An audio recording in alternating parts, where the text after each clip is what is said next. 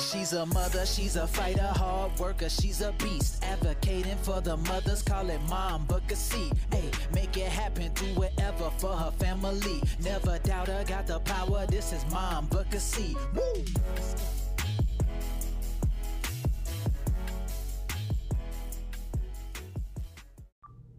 Hey, hey, mi gente. This is White. And this is Nick. And welcome to another one of our podcasts. Where we make an oath to be boisterous. All right, so today's topic is to be good because my girl Nick is like, listen, I'm a jealous person when it comes to certain things, right? And I was like, yeah, girl, it does. And, and, and we're not talking about jealousy and like looks, we're talking about parent jealousies. It's real. it's real, okay? Because I know for me, I'd be jealous of the fact that, you know, I know in the podcast I've talked about, you know, birthday parties and sometimes I don't want to go. But there's times that I really do want to take the kids to like birthday parties and things like that. But the overload is just so much to bear and the fact that some parents can bring their children to birthday parties and really not watch them is an amazing feeling. Not one I don't know. Not one I know. you know what I mean? Like for me, I can't necessarily do that. Um, so I don't know, Nick. Talk to me because parents jealousy is real, y'all. I have to say, I've turned into one of them jealous ass bitches and it is not something I want to put on my resume. It is not something I want to AKA glorify. and okay, maybe I I need to differentiate jealous or envious because I don't want I other people envious, yeah. to be hurt or harmed or have less. I'm just envious of how I feel their situation is. And it is the outside looking in. I have no idea what's happening in these people's homes. Mm-hmm. So let's backtrack. I was fat in high school and I was fat in college. Mm-hmm. And I used to be really jealous of, you know, them skinny bitches and they look all good and, you know, they ain't in the plus size, they ain't in the Lane Bryants and 16 plus and mm-hmm. all this and that. And I decided, I think it was like my junior year, that I was going to love myself and my situation and not be jealous of anybody else and mm-hmm. live my life to that because I liked myself of who I was. Well, that lasted up until I had an autistic child. right. I, I, was doing pretty good for about 20 years until I had an autistic child. And it wasn't so much when it wasn't noticeable. Mm. When they're one and two, is not noticeable really. Like you can be in an atmosphere, nobody's really picking them out, nobody's really like pointing and looking and what are they doing and why are they making these noises. It's all they're cute, cute, cute. Mm-hmm. But then I had a friend who had a son a year after Ava, mm-hmm. and he started soaring through the milestones, mm-hmm. and he was doing sign language at like one and a half. When Ava wouldn't even look you in the face mm-hmm. right? And she was two and a half because she was a year older. And I just felt this energy of envy just bubble to the seams. Like, and it comes and goes. Mm-hmm. That's why I tend to stay more around an autistic parent. Mm. Which also could lead to jealousy because their kids could be doing better than yours or whatever. Mm-hmm. But it's still the fact of they're dealing with something right? Mm-hmm. So for me, it's hard to hear, even though every mom has issues, mm-hmm. a neurotypical mom complain about something I wish my child would do. Mm. Something lightweight, not if I don't watch this child every minute, she's gonna be running through here butt, butt naked at five. Like they're not worried about stuff like that or bringing her to a crowded place and she starts screaming and crying because mm-hmm. it's too much sensory outload or the fact that if i don't watch this child she's going to be walking towards the exit into the street mm-hmm. or i got to be on alert and i hate and i hate to say this I hate advice from neurotypical parents. I hate it. Don't even mouth your mouth to yeah, say it. Just shut the F up. Like, I hate, well, just do this and do that. And I'm like, woman, man, whoever, if you were in my shoes, Do you want to babysit? Do you want to babysit? Right. You know. that option is always on the table. Oh my God, like, shut up. you know, and that's why when I talk to autism parents and I say, you know, I don't want to be an autism parent today, I don't get judgment, I don't get it, it'll be all right. I don't get these platitudes Mhm. that are just bullshit. You know what I mean? You're not understanding because you have no concept of what I go through day to day. You have no concept of all the arguments I have to have on but, Mhm. but on the basis of this child's needs. You have no idea of how I have to call insurance companies and see if they cover this or cover that. Or can she have two speech therapists? Will you approve occupational therapy even though she's in the autism? You have no idea how I have to Mhm. explain to my job why I need all these freaking day offs, right? Mhm. You have no idea what it feels like to sit in children's hospital because your child has just been brought in on an ambulance because Mhm. she had a seizure. And the only damn thing this neurologist can say was kids with autism, they have a lot of seizures. There's just a high rate. So there's no Mm-hmm. reason for these seizures other than she's autistic. Mhm. And they're not looking beyond that. Okay? So Mhm. Please, oh please, you neurotypical parents, just I hate to say this and excuse my friend, shut the fuck up. okay. Okay? Tell them why you mad. Tell them why you mad, Nick. Oh, because I got I got accosted in BJ's because she had a pacifier. We Mhm. moved up to Chewy's, but she didn't like the Chewy's at the time. And this woman felt the need to come up to me and say, No, no, no pacifier. And I said, Yes, yes, yes, pacifier. Oh, well, I just got rid of the pacifier for my child. And I'm like, I don't give a F what you got rid of for your child. I wasn't talking to you. Mhm. I wasn't bothering you. My kid wasn't bothering you. Keep your opinions to yourself. Yourself. Now, the funny thing is, I used to be the bitch with opinions, but I wouldn't say them. Like, I would have uh, walked by and said, damn, that kid's kind of old for a pacifier. yeah. But I wouldn't have went up to nobody and told them, what's up with the pacifier? Now, I am more educated that you don't know the situation why this child has a pacifier Mhm. at all. Mhm. But I just get very pissed off and very grumpy and bitchy when neurotypical people want to in, infuse themselves in my special need life. It's true. It's true. I mean, for me, I, I find it offensive. Again, when people give you opinions about things that they may not know nothing about. And I, I struggle with that because for me, like my boys, uh, they're verbal, you know, they talk, they're just really active kids. So for me, one of the things that bothers me is that when I go to places, people like, oh, they're so busy. And I'm like, yeah, I know this. you know what I mean?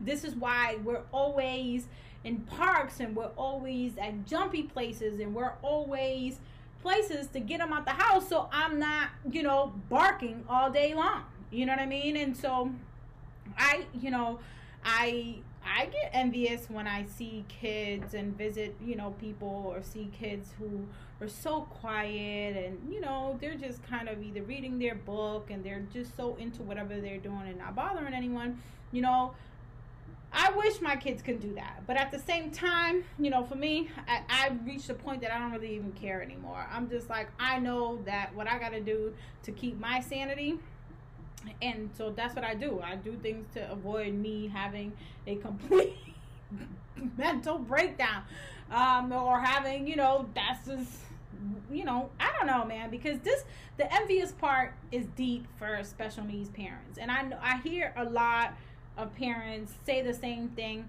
as Nick that they feel isolated. They feel like you know they see their friends or family members doing all these great things that their kids are not doing and so it makes it harder for them to even grasp you know what enjoy the, enjoying being a parent for some of us may be. You know some of us appreciate the fact that we have these luxuries that some people don't even know that is a luxury to them. And for us it's kind of like at least you get to do that. At least you get to travel and take your child you know places I don't know if I can sit in an airplane with my child to go somewhere for a vacation to be in an all inclusive, you know, resort while they swim and you're you know you're having a cocktail and and things like that. We don't necessarily have those luxuries you know. I know i took my first trip with the boys um, a few years ago. Me and a group of mommies went to this um, all-inclusive place in mexico and the airplane ride was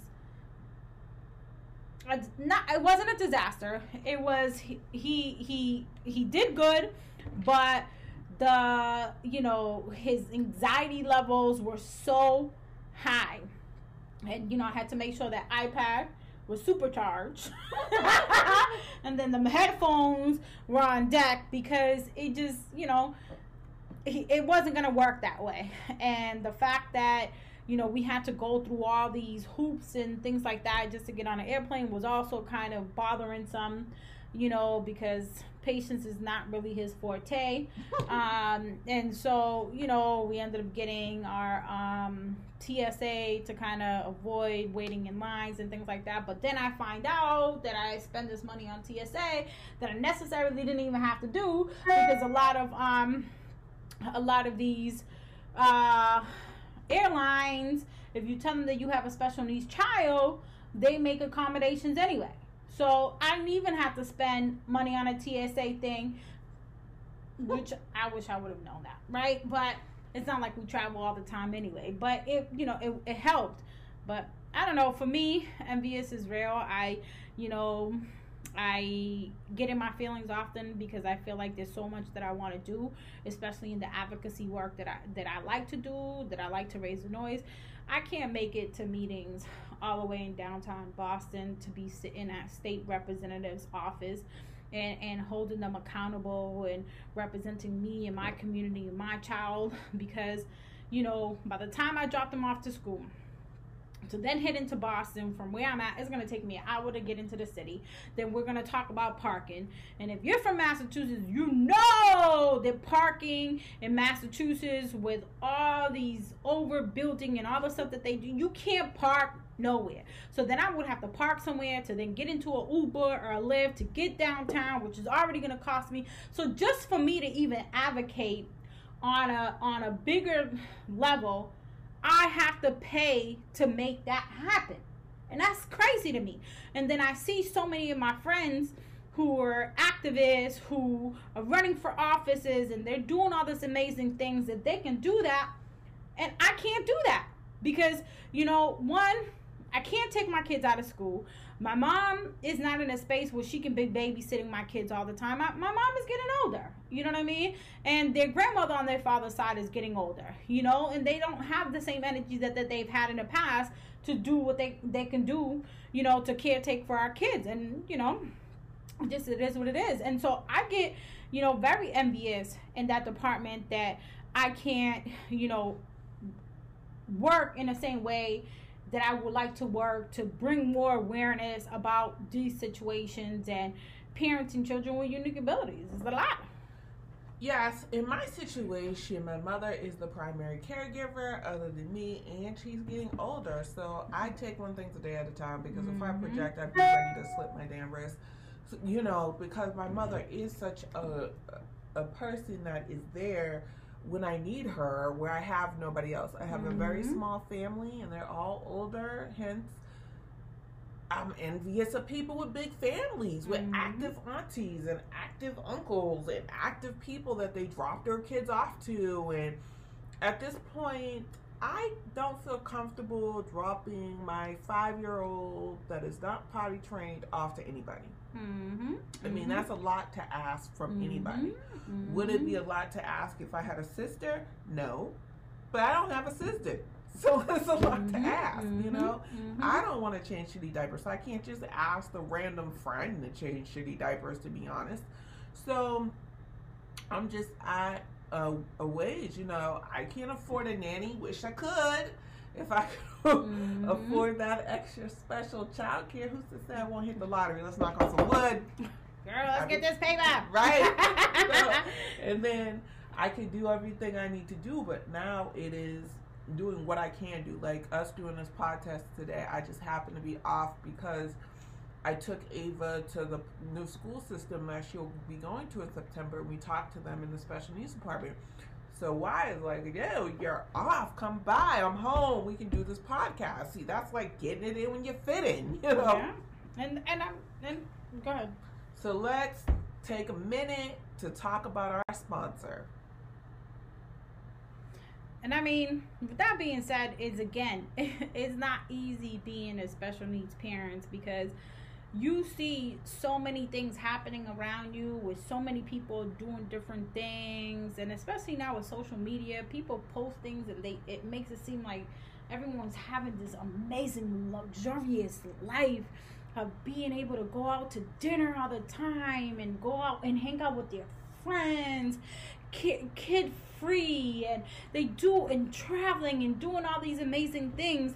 And you're just sitting there like you're whack you're whack. But you're then whack. you go on a special needs group board and they're dealing with fecal spear- smearing and things Yeah. that these people have never had to deal with. Yeah, that's Right? true. That's And it's not that I'm envious because somebody got a husband or a vacation. I'm envious to roll out without diapers, yeah, Pull ups, wipes, a trash bag. Yeah, or even just not going to places where you're sitting for hours. You know, like I want. There's so many community forums and and workshops and trainings that I want to attend, but I don't have childcare. Right? I I have a job and I work a literally almost a full time job in like a three day work week where I'm banging out ten to almost twelve hours in shifts so that I can have sometime during a weekday to be able to attend school related meetings or go to parent teacher conferences. And so i'm changing my schedule for things like that you know or you know trying to get a, a attend a workshop that's teaching me about my child's you know special education rights and things like that. And it's you know compared to other people they don't necessarily have to deal with that or they're not dealing with with um you know having to navigate so many systems to to get access you know? And it just it, to me is it's frustrating. And i know that another part of it is too since i have the nonprofit is you know gaining access to funding to be able to you know operate in a way where i can make sure that parents like nikki and myself don't have to go through what we're going through right? And you know because a lot of these funders they want to give you money you know but you got to attend these ceremonies um, then you got to think about okay so now i might have to call out of work to attend the ceremony to get you know this small grant or whatever the case may be. It happens and it's just like finding it's like there's no balance to like enjoying you know a, a stress-free life because it's a constant struggle I'm also, I feel a bit of mommy guilt in a way because Ava's life is very small in the sense that she goes to this autism center 40 hours a week. So when she gets home, there's not much happening. Like, or by the time we get to the weekend, I'm tired. She's tired. She'd rather sit with mm-hmm. her tablet. So I tend to not bring her to a lot of places, and I'm going to work on doing better about that but it's also an overwhelming anxiety on my part to bring her someplace. Is she going to accept the place? Is she going to kick and scream? Is she going to run for the Mhm. exit? Is she going to have her gastro issues and I'm changing diarrhea diapers in the in a public Mhm. bathroom that could be small, unequipped, all types of things. My anxiety level goes really really up when I take her places. So um, one of her therapists at the center um, contacted me after she no longer works there and she comes by every other week for three or four hours and I pay her. So essentially, I use those times to take Ava out to have a buddy because I am a single mother by choice. I don't have that alternate person to go with me. So even though I'll handle the bulk of it, like if a diaper or whatever, I can say, hold this or do this or Mhm. can you get her or can you play with her you know i can get a Mhm, moment on an instagram or a picture because i'm not the only one doing something so it has been a lifesaver Mhm. and it's so funny she reached out to me because she just loved ava so much So that was just a blessing. On my, I've been blessed in a lot of ways in this journey, just from meeting why, meeting people connected to why, meeting people along the way to push me, help me, or whatever. And here is the difference from why to me. I will help anybody. Mm. Anybody. If you ask me, I'm willing to help. People who know me, I don't wrote resumes, I don't drove it. I will help anybody. But if you won't help yourself, that's when I'm out. That is when I'm out. I'm is. not doing all the work for you. Either you mm-hmm. want it or you don't. Yeah, I mean, yeah, I mean that's that's that's that's the issue is that you know um, parents like us are constantly advocating, are constantly trying to find our needs to be met and we just you know it's just listen it's just a hard situation we're always trying to figure something out and it's easy to be jealous but i think for us is more envious um, than being jealous is because we can't do what everybody else is doing when everybody else is doing it. You know, we want, again, we want to travel. We want to go a mommy night, not once a month, maybe twice a month, you know, or we want to be able to sleep in on a Saturday or Sunday instead of waking up with kids who, regardless of melatonin or not, they're waking up at four, six o'clock in the morning. And when they up, let me tell you guys, all you hear is boom, boom, boom, boom. it's like a bag of Skittles burst. Everybody get up because like the mini hurricanes are up and about, you know? And so we we have to go through that. And i know that, that certain things you know all parents go through right? It's not just special needs parents but it's an extra layer. I think it's an extra layer of feeling like why did my life turn out to be this way? Right. and, and, and you ask yourself this all the time. What did i do then to be where i'm at now? Was this the whole saying my mother, you know, back in the days, my mother's like, well, wait till you become a parent. Wait till you become a parent. And I'm just like, man, this lady curse me or something? You know, um, it, it, and it's just a part of you as a, as an individual you kind of feel dead right you feel like wow you know you had this plan for yourself because we all sometimes have a plan of where we feel we're going to see ourselves in the future and when that plan derails, it makes you feel some type of way. For sure. Also, being an autism mom has been one of the hardest challenges of my life. Mm-hmm. And I've mm-hmm. been through a lot, but this this takes the cake. And also the guilt of it could be worse, you know, like mm-hmm. that doesn't work either because I remember you do something at home and your mother be like, well, people in Africa don't have food. And you're like, whatever. You know what I mean? Like, it doesn't register. Sometimes mm-hmm. it registers when me and Ava at Children's Hospital and you see these kids with these afflictions and cancer mm-hmm. and stuff mm-hmm. like that. Mm-hmm. But in the day to day, in my day to day struggle, that doesn't always register with me. But the truth is, it could be worse. It's true. It's true, and it, it definitely is. I mean, for me, you know, I, you know, our situations are different um, and you know my kids I, I can take them to birthday parties. I can take them to parks and i can take i can take them to those places.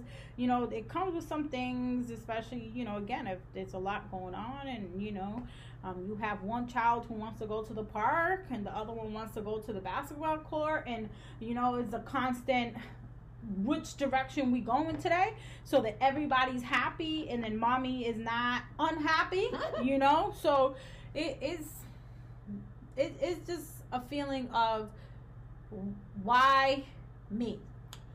Yes and with my situation ava's level of care is high meaning that i can't just let her be. So let's think of this.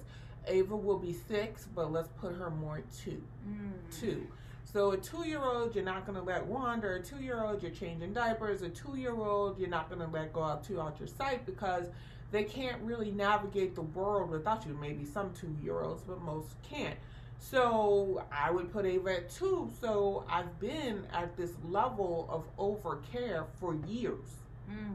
And it's a stress and you feel like it has gotten better don't get me wrong she has progressed greatly over the year but nowhere near her age level so helicopter mom is going to be in effect for a while a long Mhm. time right till she graduates high Yeah, school. and then but for, for us type of moms, the advocacy I don't think ain't never gonna stop.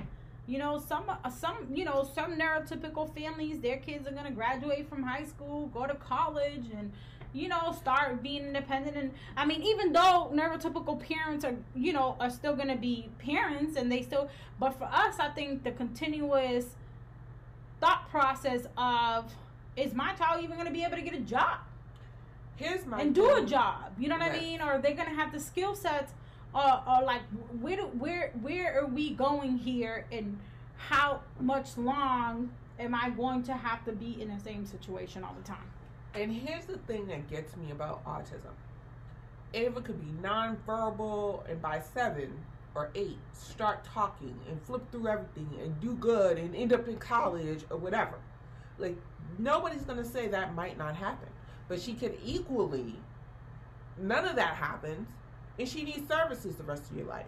So Mhm. autism is such a wild card yeah, because you never freaking know the trajectory of your kid. And I was Yeah. talking to the developmental pediatrician. She said she does not predict anymore Mhm. because she has been so wrong. And all I can think of is that Kent State autism boy who didn't walk when he was four, start walking until he was four, didn't talk until he was seven, Mhm. and now he's in college division one basketball. Like nobody would have predicted that when that child was not walking at four Mhm. and not talking till seven. You know, so you never know. Even that, hi- and that's another thing with the whole functioning thing. Mhm. High functioning could end up being low functioning when they get older. Low functioning can end up being high functioning when they get older. It's all over the map. So you cannot be secure. You cannot be comfortable where you're at because you don't know where this is going. Mhm. The doctors Mhm. won't say where it's going. Nobody will tell you where it's going. And the only one that knows is God. Yeah, it's true. So with that being said, guys, Nikki and why we believe it's you know it's jealousy versus envious. I see it envious. Sometimes it's a little bit of jealousy, but the way we see it, you it's all right. Especially if you're a special needs mom, and even if you're a neurotypical mom, it's okay. You know, it's okay to be like, okay, well, I can't go to the gym, and I want to work out and be a size ten and not a size sixteen. Right. You know what I'm saying? It's okay, and you're you're. It's okay to be in those feelings and not and not you know and internalize it differently. You know what I mean? It's just our situation, and you know. With that being said, We're human. we're human, and we're making a note to be. Boisterous. We out, guys. See you at the next episode. She's a mother, she's a fighter, hard worker, she's a beast. Advocating for the mothers, call it mom, book a seat. Hey, make it happen, do whatever for her family. Never doubt her, got the power, this is mom, book a seat. Woo!